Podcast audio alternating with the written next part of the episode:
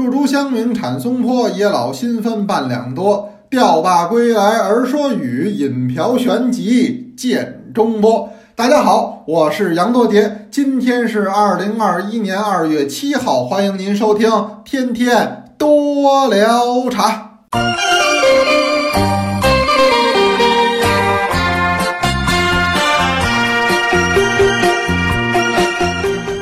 哎，刚才读了这么一首小小的茶诗，呃，是绝句，七言的绝句，讲的是很轻松的事情，讲的是什么呢？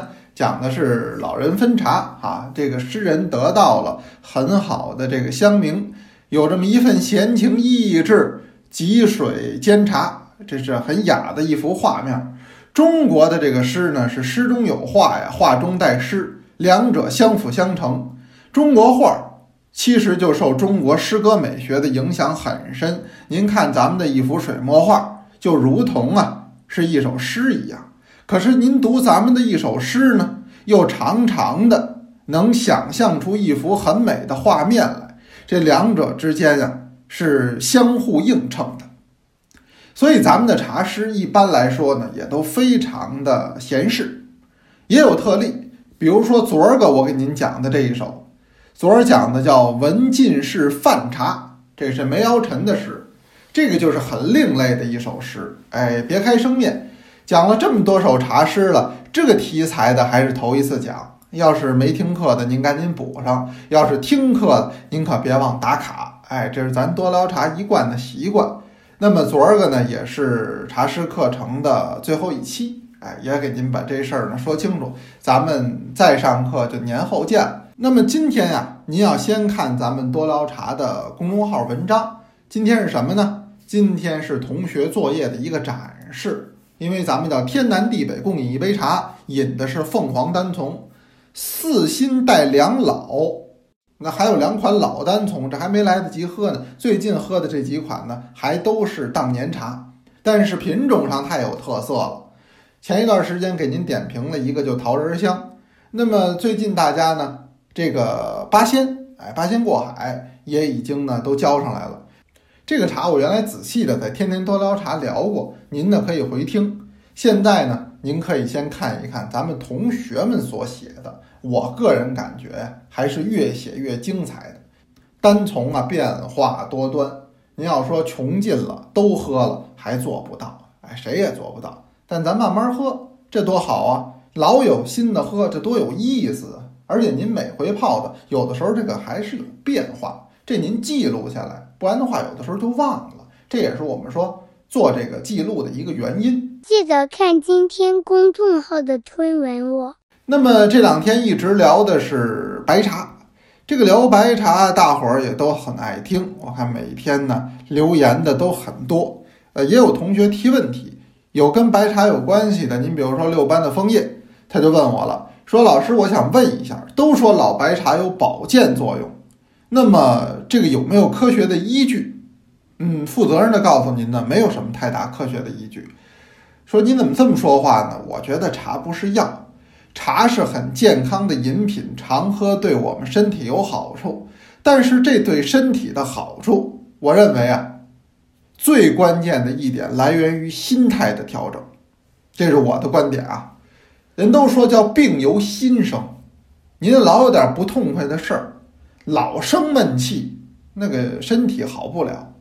那么这个谁都有不高兴的事儿，谁都有不愉快的事儿，没有大全乎人。我老跟您说这话，是吧？说哪哪都顺的，事业也顺，家庭也顺，身体健康，万事如意，一出门就中五百万。这种人反正我是没见着，他就各有各的不顺，这很正常。但是呢，这是个心态问题喽。您不能老关注于这个不顺的点，那还有完吗？对吧？您要想找那不开心的事儿，老有。但是反过来说，他也有开心的事儿，有高兴的事儿。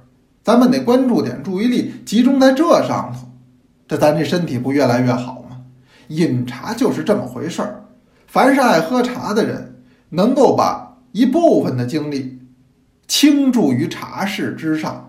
我说这个是很幸福的事儿，因为这叫什么叫投入？您有一件值得您投入的事儿，值得您醉心的事儿，值得您钻研的事儿，哎，这个呀，永远的对您身体是有好处的。原来有那么一歌啊，听过的人，呃，年纪都不小了，叫什么呢？叫革命人永远是年轻。说这有道理没有啊？跟我说这一个意思，他就是投身于一件事情当中，他这个心态他就是不一样。所以我说，您说茶对身体有没有好处？我认为就有好处，但是这不是一种完全科学的，这跟吃药不一样。药里边有有效成分，您照那表上都写着呢，您照那吃，为什么呢？它有针对的病症啊。您这个血压高，您吃什么？您血糖高，您吃什么？您感冒了吃什么？您拉肚子吃什么？它都不一样。这个茶有吗？说这款茶就治这个，那款茶就治那个。凡是有这么说的，你一定要警惕这个人啊，因为这个人就该吃药了。这么说都是胡话。这么说对茶也没有好处，茶不是药，但是您真正爱上茶的人，都是热爱生活的人。小壶小杯子这儿摆弄一会儿就能乐半天，您说就这人的心态，他能得病吗？他不得病，没事儿还得老琢磨着我今儿喝个什么茶呀？哎呦，这茶多的都喝不完了，这个心态能得病吗？他得不了病。没事儿，有了好茶就想着，哎呦，我今儿得跟张三分享，明儿我得跟李四分享，我得跟我的好哥们儿尝尝，我得跟我们的好闺蜜一块儿喝。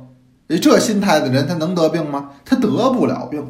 茶对人的好处在这儿呢，这是我的认为啊。所以您说老白茶对身体有多好多好？哎，这个反正那没什么太大科学依据。哎，我觉得您别从这角度想，好不好喝？好喝，爱不爱喝？爱喝。行了，甭说别的了。对吧？其他的事儿找大夫去。我需要吃药吗？这是一个事儿。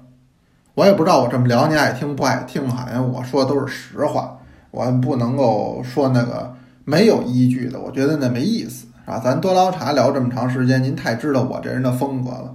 北京话叫嘴敞，怎么的就嘴没把门的，什么都敢说，什么都搂不住，那没办法啊。是吧？咱们这个多捞茶，要不然说他不能接广告，就在这儿呢。您说哪天来老白茶厂家给咱一投广告，那我再说的时候我有顾虑了。哎，我一想，哎呦，这家还卖老白茶呢，人家投咱广告，咱别说老白茶不好了，咱绕着说吧。你说老绕着说，这有什么意思？所以我呢也看明白了。虽然说我们多捞茶做公众号，我们多捞茶呢也做这个，这叫媒体呀，自媒体吧，人家管我们叫自媒体。我认为我们是做喜茶组织，人认为我们是做自媒体，但是呢，确实是接不了广告了，因为一接它就不客观了，这就不好了啊。当然了，您说有什么烤鸭子的广告啊，是吧？有什么那个烤肉的呀，嗯，酱肘子的呀，涮羊肉，这都行。这回头您要有关注的，您到投给我们，我们可以给您说一说哈。如果好的话，嗯，你看我还是离不开吃，饿了。哎呀，这个是一位同学的问题。那么也有同学就是巧儿，巧儿呢常打卡，他也常留言。他说那个红蓝印我都收着了啊，挂墙上了，那太好了。那另外有个问题就是前一段时间喝了一个茶，条索比较肥大，叫黄色显毫，一喝呢是熟普洱的味道哦。后来问朋友说这叫喇嘛贡茶，能讲一下这茶吗？我第一次喝，不知道其中的来历。还真不错，您是第一次喝，我还一次没喝过呢啊！您还得给我讲讲呢。这个听这意思呢，这个应该还是熟茶是吧？您要有图，回头您发助教，我们再瞧瞧。呃，隔着空呢，我给您看，大概不出圈儿，我好像知道是什么了，但是我想确认一下，好不好？哎，您有问题您就跟我说啊。但是同学多，我不见得都照顾得到。我呢，看见谁的我说谁的啊，聊不到的，回头您多给我留言，您多留两回啊。您别挑我们的理就行了。这个年关将近呢，这个家家户户呢都挺忙了，是吧？最近呢就讲究叫居家过年、就地过年，这为的什么呀？为的这个疫情。哎，你别大规模的流动了，人家大家伙儿在家呢，呃，看个电视，啊，喝喝茶，哎，也就可以了。这过年嘛，可不也就这么个意思？形式大于内容，对吧？您说以前过年说讲吃。那现在天天吃的都跟过年似的，这是一点都不假。现在一给谁吃什么呢，都皱眉头，他吃不了啊，人就一个嘴呀，这东西可太多了，而且是您吃得了这个吃不了那个，他得消化呀。所以现在呢，没有人说过年的为盼着吃点什么，喝点什么，不在于这个，我想呢就是个形式感吧。哎，起码有这么三天两天的，哎，得有点这个形式的内容。那外国不也有吗？人外国讲过圣诞，讲过元旦，哎，也有那么几天，是吧？一年有几天很正常。您稍微的休整休整呢，还投入到新的工作当中，是吧？我算了算，这过完年都三月份了，好家伙，今年这年确实是有点晚。过年的习俗有很多，昨儿我给您念那个二十三糖瓜粘，二十四扫房子，它是一个顺口溜，反正各地都不同吧。但是有一个习惯呢，中国人都保持着，我不知道您家现在还有没有什么呢？就是贴春联儿。这个习惯确实是中国所独有的。您要说春联儿这习惯，老年间很盛行。我记得我小时候住四合院，那么四合院呢本身呢它是双扇门儿，双扇门是木门，木门上本来也刻有一副对联儿。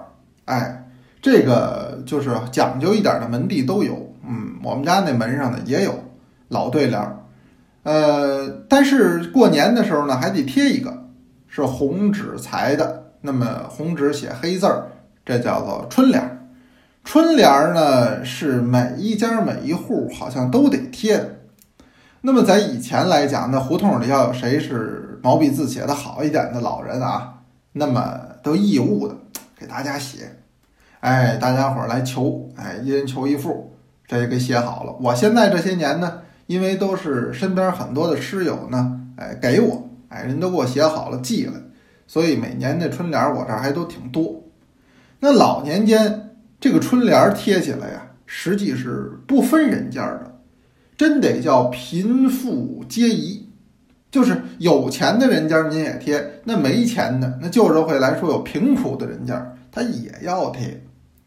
呃，旧时候北京啊有个职业，我不知道您那儿有没有啊？北京有这么一个职业，叫什么呢？叫代写春联儿，代写春联儿啊。那么以前您就知道，解放初期文盲是很多的了。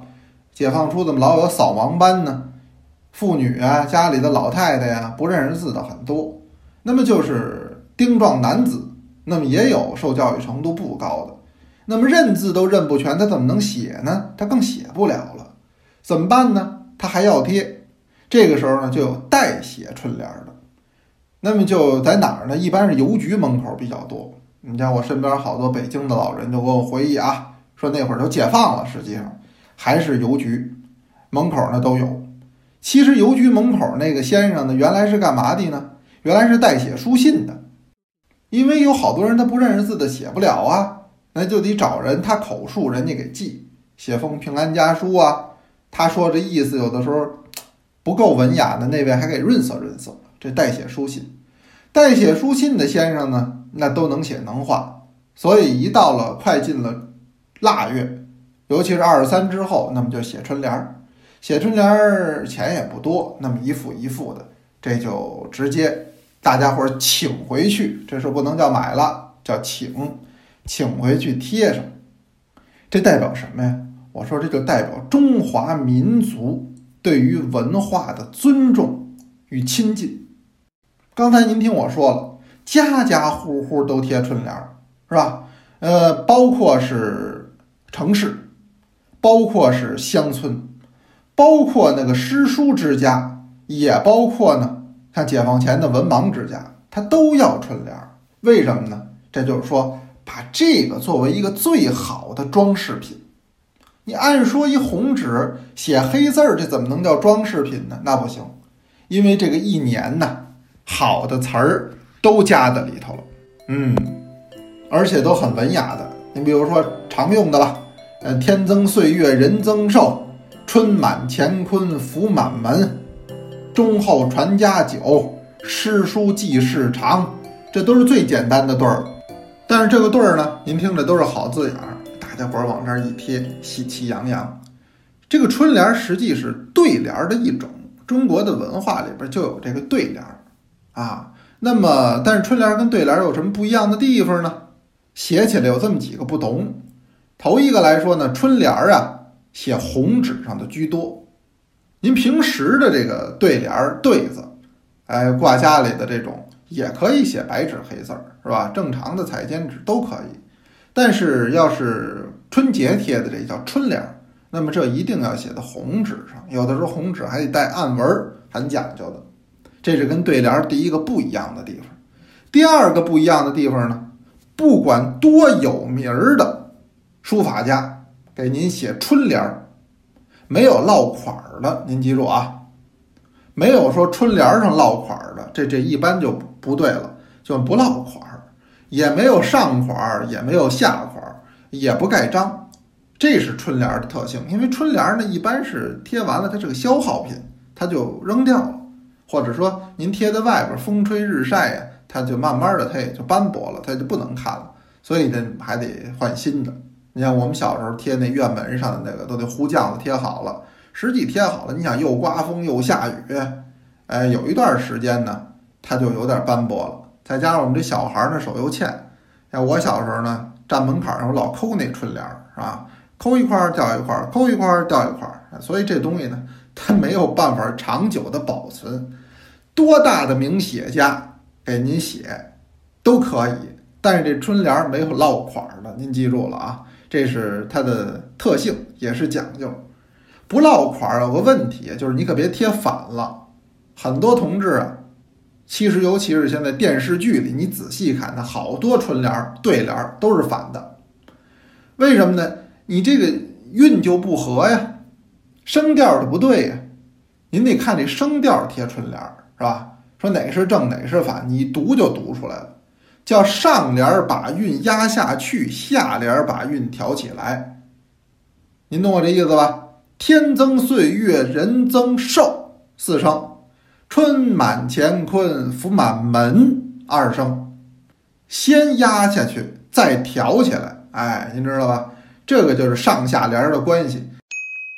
学到了。您要是带落款，那能看得出来。为什么呢？您比如说对联儿，对联儿是有落款的啊。您谁写完了以后，您比如说杨多杰书，哎，或者说杨多杰敬题，你要写在下联的边上，哎，你一看这有落款，这是下联，那是上联。这个春联儿，刚才我说了，它不能落款儿，不能盖章。那么这个时候呢，您就一定要看这个了，就是看这个韵，你念一下，你简单的就把它给分出来了。中国人对这个春联儿啊。他的这种热衷，实际就像我刚才说的，表明的是对文化的亲近，包括是对文化的尊重。春联得请回来是吧？不能买回来了。那么，而且很顽强。我为什么说很顽强呢？你比如说，我小时候住四合院，北京的四合院，我们这是南城四合院，不大，小四合院两进，前后两进院子。我们家住后院北房。那么这个四合院它有门，门有门框。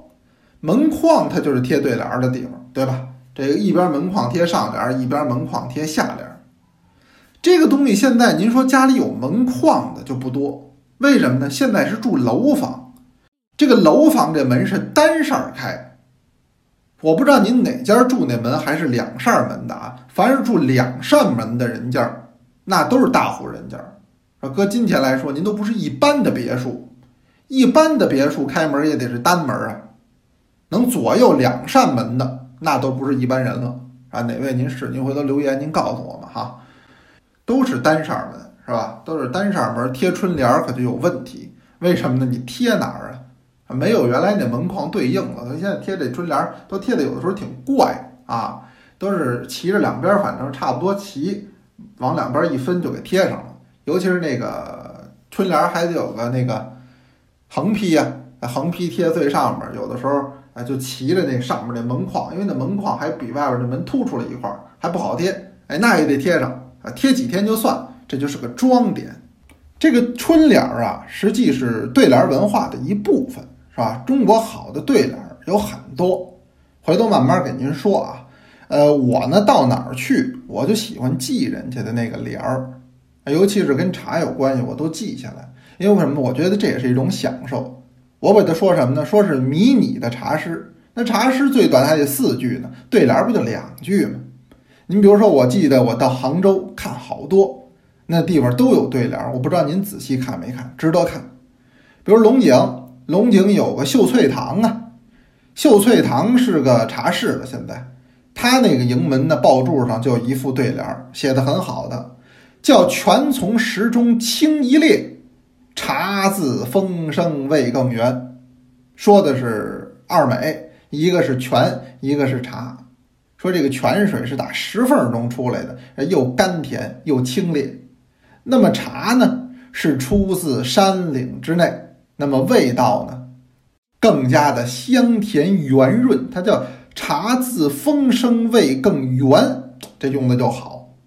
那你再比如说啊，呃，还是杭州，杭州茶人之家，茶人之家原来我们有个老先生阮浩庚阮先生啊，哎，他在那儿工作很长时间的。茶人之家的门口呢，也有一楹联，叫“一杯春露暂留客，两夜清风几欲仙”。这上面用什么了呢？用了点了，这典型用了一个如同七挽歌的点，是吧？“两夜清风几欲仙”嘛，这是对仗的。三潭映月也有好联，这联还特长，我都是抄下来的。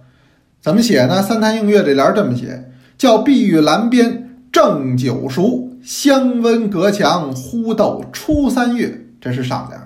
下联叫绿荷丛里有珠帘，画舫斜客来长六一泉。哎，对的很工整。那么颜色就对颜色，那碧玉对绿荷，蓝边对丛里，正九熟对有珠帘，忽斗初三月对来长六一泉。哎，这都是对仗很工整的联儿。哎，初三月这是个典故哈。您还记得吗？咱们茶诗还讲过呢。可怜九月初三夜，露似珍珠月似弓。哎，这白居易的诗，这个联儿很好。再比如说龙井寺啊，龙井那个寺院呢，有这个叫“秀翠明湖，游牧频来过西处，余寒古井，怡情正极采茶时”，这都是好联儿。哎呦，就光在杭州这一个地儿啊，您知道它各处啊都有景致，而且呢，基本都有茶室。它都能喝茶呀，所以它那个联儿和茶都有关系。